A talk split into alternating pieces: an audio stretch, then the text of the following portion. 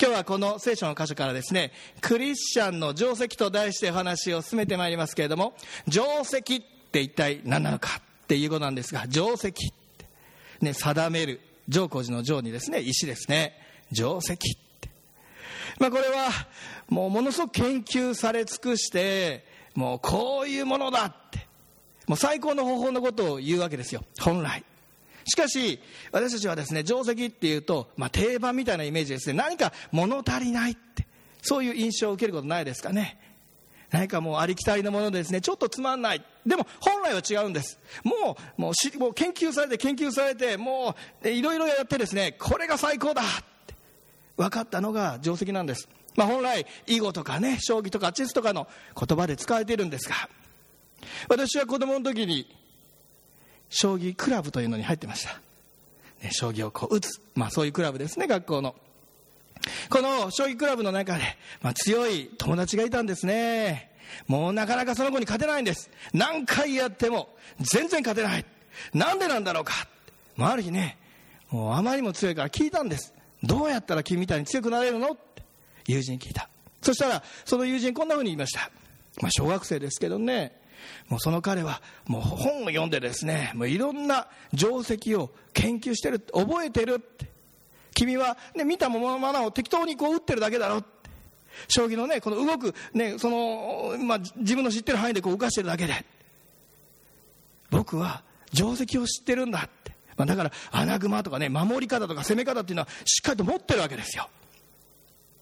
だからなかなかですねもう太刀打ちできないわけです、まあ、しかしプロの騎手となるとどうでしょうか？プロの騎手は定石を知ってて当たり前ですよね。みんな定石定石を知ってますよ。しかしプロの騎手というのはそれだけじゃなくってもう自分のひらめきとかねもうセンスとか磨かれたものがあって定石をうまく応用しながら将棋を打ってるわけです、まあ、ですから定石なんていうことを知るというのはまず入り口としてまあ、当たり前と言いましょうか。戦いの上ではですね必要最低限なことなんです。そしてそれから、まあ、本物が始まるわけですよ。磨かれていくということが。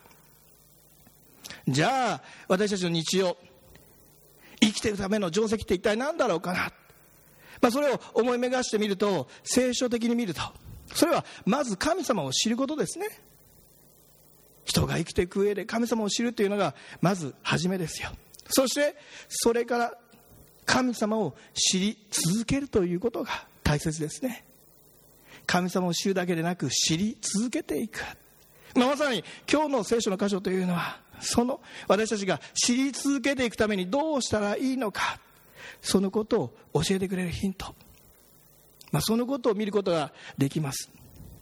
まあ、今日の箇所というのは、まあ、先週からずっと公開で、まあ、やり始めてますから先週イエス様がバブテスマのヨハネから洗礼をお受けになりましたね。そしてねあのバブテスマを受けた時に天から声がして私の愛する子って鳩のように精霊が下りそしてイエス様はこれから始められる働きを始められるというような、まあ、こう場面になってくるわけなんですがじゃあバブテスマを受けて始められる時イエス様はどうされたか。今日のところには何と書いてあったのか。御霊によって荒野に追いやられたって書いてありますね。御霊に荒野に追いやられたって。じゃあ荒野で何してたのかって。40日40夜断食をされていたわけです。そこで断食がまた主に祈り力を受けここで何がなされていたのか霊的な戦いがあったんですね。サタンの試みまあ、この箇所ではさらっとしか書いてないですよ、マルコでは。でも、マタイとかルカ読んでいただくと、もっと細かく書いてある。じゃあ、どういうふうなことがあったのかって。イエス様、3度、試みに遭われたって書いてありますね。パンを、ね、石をパンに変えてみろって。ねサタン言ってくるわけですよ。巫女ならそれができるだろうって。石をパンに変えてみろよ。また、高いところから、ね、飛び降りてみろ。天使が助けに来るだろう。また、私を拝みなさいよ。そしたらこれらの笑顔をあなたにあげるよその時イエス様はどうされたでしょうか？どのように対処されたか？御言葉を持って対処されました。サタンに対してね石をパンに変えろって。人はパンだけで生きるのではない。主の言葉による。一つ一つによって。それはもちろん私たちが霊的な命を持っているということもありますがしかしそれだけでなく神様必要なら与えてくださる方。サタンの声なんて聞く必要ないですよ。またあるいは高いとこから飛び降りて、ね、助けられるだろう天使に。死を試みてはならない。また、ね、私を拝め。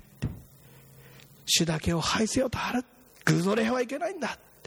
離れ去れサタン、まあ、イエス様は言われたわけですが、まあ、一番ふさわしい御言葉を、まあ、その時に語られて、まあ、サタンもですねもう御言葉知ってるんですよ。また神様のことよく知ってるんです。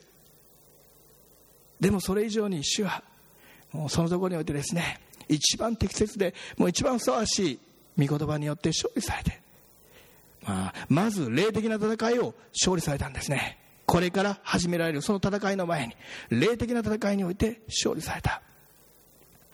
私たちも日々の歩みをしていく中で実はこうした戦いがあるんです。もちろんクリスチャンとして成長していく中では霊的な戦いもあるでしょう。しかしそれだけでなく私たちの場合ちょっと違うところがあるんです。それは何か。イエス様は完全に人でありまた完全に神であられた方、まあ、ですから私たちの弱さに同情できないお方ではないんですが罪を犯されていないんです。罪を犯されないお方。だから罪によって弱さによって誘惑されるっていうことはないんですよ。なんとかしてサタンはですねもうイエス様のこのねこれから働かれるのを潰したい。そう思って一生懸命やるんですけど私たちの場合はちょっと違う。私たちは自分自身の罪や弱さを持ってるんです。弱さのゆえに罪のゆえにふらふらふらふらふらしてしまうことがあるんですよ。石をパンに変えてみろ。言われた時にふらふらふらふらふら。もちろん私たちは石をパンに変えるようなゲートはできません。だからサタンが私たちに言ってくることといえばもう冷蔵庫の扉を開けるようなことを言ってくるわけです。手の届くようなこと。アフリカに行ってですねもう崖に咲いてるそのね小さな花があって1年にその日しか咲かない。それを取ってこいなんてサタンは言わないんです。簡単に手の届く。簡単に足を踏み出せば届くような範囲。頑張ればなんとかなるんじゃないか。そんな範囲なんです。そうしたところに私たちに向かって声をかけてくる。それは優しい声でかけてくるんです。もういかにもですよ。もうこのね3本のなんていうんです？尖ったあの三つ股みたいなものを持ってですよ。ねこのバイキンマンみたいな帽子をかぶってはっはっはっはってただはやってないんですよ。石をねパンに変えてみろなんてやってるら私たちははあサタンだなんて思うんです。すぐにわかる。もっと優しい感じでですねもうね例えに出しては悪いかもしれませんがもうヨン様みたいなね微笑みの貴公子みたいな感じでですねニコって洗って冷蔵庫開けたらどう？手を伸ばしたらどう？親切な友人のふりをしてやってくるんですよ。そしてあそうかそれもいいかもしれないな。手を伸ばして。いやそれは主がしちゃいけないって言ったんじゃないのって。創世記にありますね。アダムとエバの話。人類にどのようにして罪が入ったのか。善悪の木の実というのは決して手の届かない場所ではなかったんです。しかしサタンはちょっと木の方に来てごらん。この木すごく綺麗だよ、ね、見てごらん。すごくいいよね。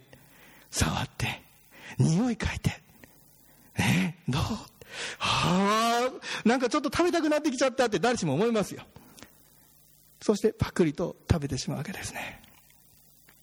主は何とおっしゃった？この木からだけは食べちゃダメだよって。この木から食べちゃダメだよって。私はですね夜中にお腹が空いた時にそういうことを思い出すんですね。この冷蔵庫を開けた時に美味しそうなソーセージが入ってるわけですよ。これ食べたいな。でも明日弁当にするからこれからだけは食べちゃダメだよ。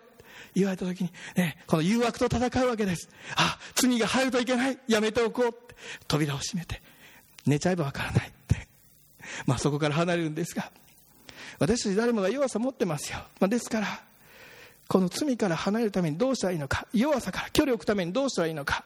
それは正しい声に聞き従う神様に聞き従っていく。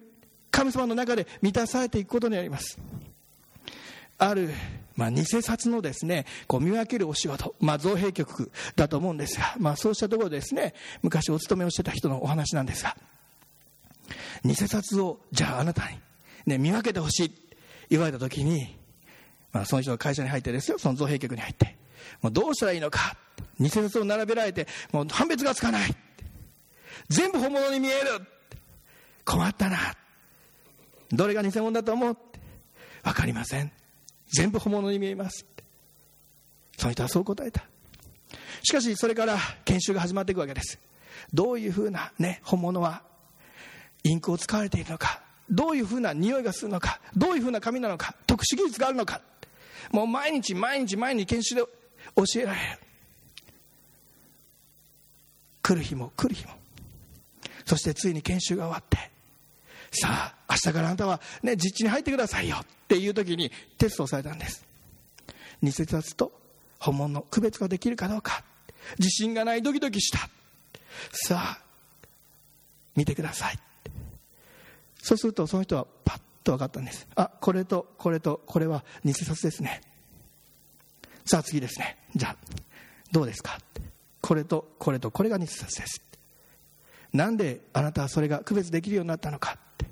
それは本物を見て見て見て毎日見てもう飽きるほど見てそして学んだからですね教えられたから。偽札のその微妙な違いもう荒っぽいその作りうさんくさい雰囲気そうしたものをですね何か理屈的には分からなくても違うって判別できるようになった。私たちも自分の中にある弱さあるいは罪。またこの世はですね正しいとして言ってくることがあるでしょう。そうしたものを見分けていくためにどうしたらいいのか。本物を知る。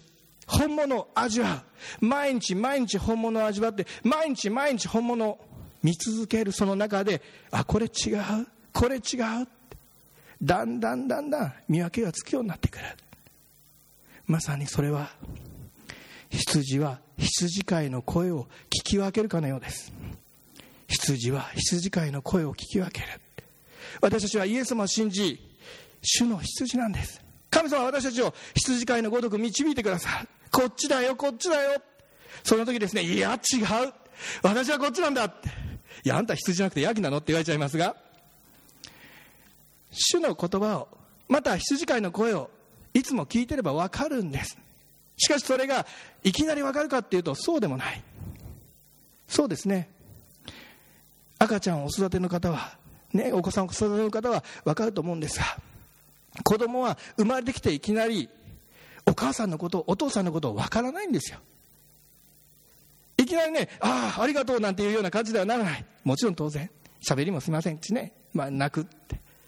でもお母さんが毎日毎日おっぱいをあげておしめを変えてそして言葉をかけて、ね、ゲップ出るかなって、まあ、いろいろなことを言いながらコミュニケーションをとってお母さんというものがだんだんだんだん分かってくる。その中でまあね少しずつお父さんも分かってくるんだと思うんですがこうした関係があってこそではないでしょうか。この関係の中で親というものお母さんというものお父さんというものが分かる。まあ、ですから施設なんかで預けられている子どもというのは、まあ、大変かわいそうなんですがそこにおられる先生たちは一生懸命ケアをされていると思うんですが、まあ、どうしても、まあ、こう遅れてしまうということがあるようですね。なぜならコミュニケーションを十分に取ることできないから。いくら頑張ってもそのお母さんほどのコミュニケーションを持つことできない。神様と私たちの関係もなし神様は私たちに声をかけてくださって。しかし私たちがその声の中で養われようとしないならば判別がなかなかできないんです。どっちが神様の声なのか自分の声が大きすぎてわからない。私たちは古い人をたくさん持ってる。弱さを持ってる。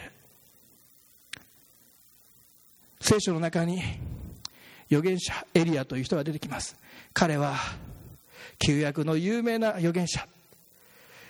バールの預言者450人を、ね、打ち倒して、まあ、大勝利をしたって、まあ、そういう人物ですが、まあ、捧げ物のことで彼は勝利しましたね、まあ、バールと戦ってもうエリアはですねもう水をぶっかけたにもかかわらずそこに、ね、神様の火がブワーッと下ってその生贄を捧げ物を受け取ってくださった。バールはいくらねもういろんなことやっても何にもならないって。そのバール450人の預言者を捕らえて撃ち殺したんですがその話を聞いて、まあ、王妃のですねイザベルって人はカーッとなったわけですよ。自分の囲ってたもうこのバールの預言者たちですからね。もう怒ってですねそれで「己エリアめ!」って明日までね私が生かしておくならばもう私がねもうどうかなっちゃう。もう絶対にやっつけてやるぞもう怒り散らしたわけですよ。もうその使いを送ったんですエリアのところに。エリアその声を聞いてですねびっくりしてしまってですねもう冷静でいられなくなってしまう。あれほどもう神様のですよ栄光を表した。もう旧約の有名な預言者がふらふらふらふらって。力なくなっちゃうんです。寝込んでしまう。もう立ち上がることできない。せっかく一生懸命やってきたのに。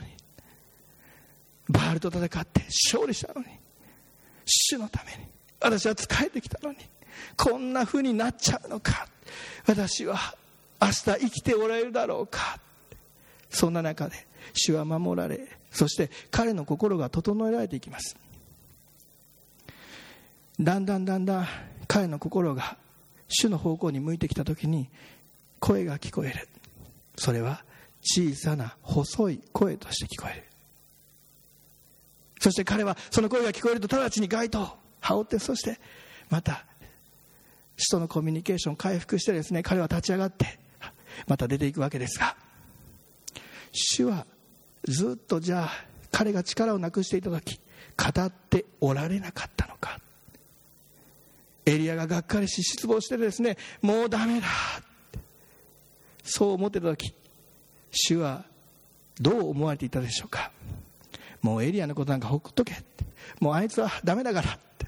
そんなふうには思われていないでしょう。どうでしょう。彼の心が静まるのを待っておられたんではないでしょうか。あるいは声をかけられていたにもかかわらずエリアの自分の心の声が大きすぎて神様の声が聞くことができなかった。だんだんだんだん冷静になってきて導かれていく中で主の声を聞くことができるようになっていった。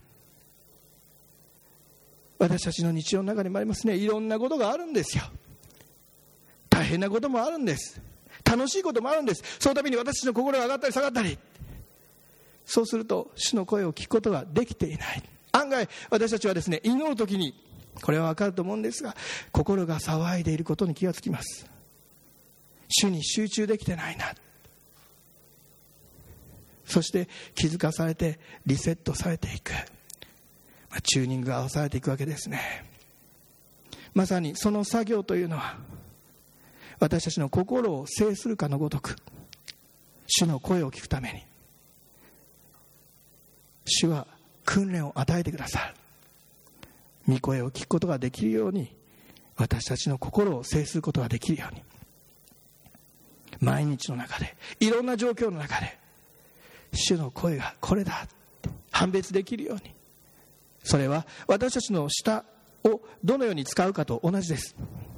舌というのはま口ですね。これは誰かを励ますこともできる。また誰かに愛の言葉をささやくこともできる。しかし誰かを傷つけることもできるんです。誰かを貶めたり罵ることだってできる。裏切ることだってできる。また神様を褒めたたえることだってできる。また神様に不平不満を言うことだってできる。日常の中で、ね、思ったことをそのままもし言っているなら大変な問題になっちゃいますよね。職場で感じたことをそのままもし言ってたらどうですか？大変なことになっちゃうと思いませんか？しかしどうです？皆さん。その時に何が適切か？あこれは言っちゃダメだな。そのことをこう踏まえながら話されているんではないでしょうか。そしてクリスチャンとしてどうなのかなって。感じながら。まさにこうした心を制御していく。これが主の御声を聞くためにとっても大切なんです。それは私たちの声を鎮めるために。私たちはその時にいろんなことを思うでしょう。自分はこう思う。自分はああ思う。いろんなことを思う。エリアだって思ったんです。一生懸命やったのに。主の働きをしたのに。なんで、ね、イゼベルからそんな風に命を狙われるのか。これからどうなってしまうんだろう。でも主にフォーカスが合っていた時に心が静まっていた時に主の御声を聞くことできた。私たちも心を制し主の御声を聞くことができるように訓練されていくんです。トレーニングをされる。なぜか私たちの日常の中で神様ご自身が導いておられるからです。イエス様が私たちの罪の磨いとなり十字架にかかって死んでくださった。そして墓に葬られた後に3日目によみがえってくださった。このグッドニュースを私たちは信じ救われている。それは天国に行けるということだけではないんです。毎日の中で御霊なる主が導いていてくださる。神様の声を聞くことができるそのために自分自身を声を鎮める。制する必要がある。なぜなら私たちは弱い。私たちは罪深い。古い人が私たちにある。しかし主に導かれていく中で変えられていく。まさにそれは荒野を旅したイスラエルの人々のようです。イスラエルの人々は昼は雲の柱夜は火の柱によって導かれてきました。その雲の柱火の柱が進めば彼らは夜であろうと昼であろうと進んだ。しかし雲の柱火の柱がとどまるなら彼らは昼であろうと夜であろうととどまった。雲の柱火の柱に合わせて。いや従っていったんです。それは主の臨在。私の私たちの歩みの中には神様が導いていてくださるということを知るために。私たちの毎日も同じです。聖霊なる主が導いていてくださる。それは目では見えないです。火の柱雲の柱のように。しかし主の臨在があり主の喜びがある。大変な場所を通されるでしょう。荒野というのは決して嬉しいところではないんです。しかし神様がよく見えて神様の恵みがはっきりと見える。イスラエルの人々は荒野で恵みを受けました。どんな恵みを？マナーを受けました。うずらを食べました。水を飲みました。そして約束の場所へ入っていく。毎日神様の臨在を見進んでいきました。私たちは天国に帰るその日までこの主に導かれていく。その時に正しく進んでいくために私たちの心を制することを学んでいく。神様が私の荒の喜びの場所へと変えていてくださることを知るために。イザヤ書を見ましょう。か35章。イザヤ書35章。1節2節。イザヤ書35章1節2節お読みします。イザヤ書35章1節2節荒野と砂漠は楽しみ荒れ地は喜びサフランのように花を咲かせる。盛んに花を咲かせ喜び喜んで歌う。レバノンの栄光とカルメルやシャロンの意向をこれに賜るので彼らは主の栄光私たちの神の意向を見る。荒野なんていう場所は何にもないような場所。もう花も咲かないような場所。しかしそこに花が咲いて喜びにあふれる。主の栄光にあふれる。輝きにあふれる。なぜか。主にあがなわれた者たちには主が共にいてくださるからこの恵みの中に生かされていく。それは、まあ、肉的な、まあ、人間的な目で見れば何の変哲もない毎日のように見えるかもしれません。しかしそこには主の喜びがあります。御言葉に主のその導きに目を向けていこうではありませんか。それを判別するものとして整えられていきましょう。そうした時にどんな状況であったとしても喜んで歩むことができる。私は、まあ、夕方ですね。3時ぐらいですかね。なった時によくヘッドホンをしてお仕事をしている時あるんですね。なぜか。したくてしているわけではないんです。それはお隣のお教室が始まるからなんですね。お隣のお教室は音楽教室チェロをやったりしているわけです。もう夕方夜になってくると大変上手でですね。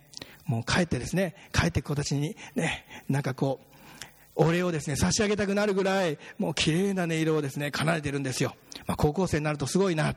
そう感じるんですがもう3時ぐらいになるともう本当にちっちゃな子なんですね。もう2歳か3歳か。もうチェロとかああいうもんねバイオリンとかああいうものが全然大きいぐらいに。もう頑張ってですね一人で持ってくるんですよ。偉いなって。でもやっぱりですねそういう子が弾いてるもんですから、まあ、大変。音としてはですね厳しいものがあるわけですよ。もうギーコーギーコーとこうなってる。もう頭も痛くなっていくわけですね。それをずっと毎日毎日聞いてると。まあ、ですから集中できるためにヘッドホンをしてですね、まあ、このインストのですね成果か何かをですね流していたりするんですがその時に思うことあるんですね。荒野旅するというのはこういうことと同じだなって。週に導かれるというのはこういうことと同じだな私たちの毎日にはいろんなことがあるんです。その音に目を向けていたら耳を傾けていたら不快な思いになったりイライラしたりしてしまう。しかし主の御声をこのようにして聞いてヘッドホンのようにですね。そうしたらどんな場所にいたとしても喜んでああ神様って導いてくださってる方なんだなって知ることができる。まずそのために使徒の時間が必要。神様が何を語っていてくださるのか心を開いてまた私たちには弱さがありますから癖がありますから。サタンは私の肉の弱さはその自分の好きなことやまた自分の、まあ、興味のあることそうしたところをですねうまくこうさらさらっとついてきます。ですから主が何を望んでおられるのかもうそれをですね明け渡して握りしめていてそれで神様の声を聞くんじゃなくて明け渡して捧げてもう手放しでまず神様を礼拝することから始めていこうではありませんか？そうするならば主が何を語っていてくださるのか聞くことができる。握ったままではなかなか聞けないんです。それを通して見ているから。だから手放して主を礼拝する。神様が一番必要な言葉を与えてくださる。それは霊魔です。神の言葉。それはロゴスと霊魔があるって。ロゴスというのはまあ、一般的なこの言葉。しかし霊魔は私たちに今必要なその言葉を神様が語り導いてくださる。主は私たちの毎日の中で生きて働いてくださる。だからこそ期待をし手放してまず主を礼拝しましょう。神様どうぞお語りください。求めていこうではありませんか。お祈りいたします。愛する天の地の神様あなたが生きて働いておられることを覚えてありがとうございます。私たちのうちには弱さ足りなさ愚かさがあります。もちろん人間ですからどんな人でもあります。完璧に見えるようなあの人でもそれは持っているんです。しかし主よあなたはその弱さを通してあなたを知る機会へと変えてくださることをありがとうございます。貧しさそれは主の前には幸いです。なぜなら主に求めることができるからです。どうぞ私たちが自分が富んでいる。これは手放したくないと思っているものを握りしめたままあなたの御声を聞こうとしてしまうことがありますがしかしどうぞお語りください。ニュートラルな状態で全てを手放してあなたがお語りくださることをありがとうございます。そして一番良い歩みそこへ御霊なる主が導いてくださる。私たちにとって御霊なる主に聞き従うこと。これに勝る定石はありません。人知を超えて働くことができる主。あなたに期待します。いろいろな不安や恐れ。戸惑いもあるかもしれません。弱さもそこに見え隠れするでしょう。しかしその弱さは死を知るための恵みへと変えられます。もっとあなたを教えてください。あなたは私たちを愛していてくださるからです。栄光が主にありますようにイエス・キリストの皆によりお祈りいたします。アーメン。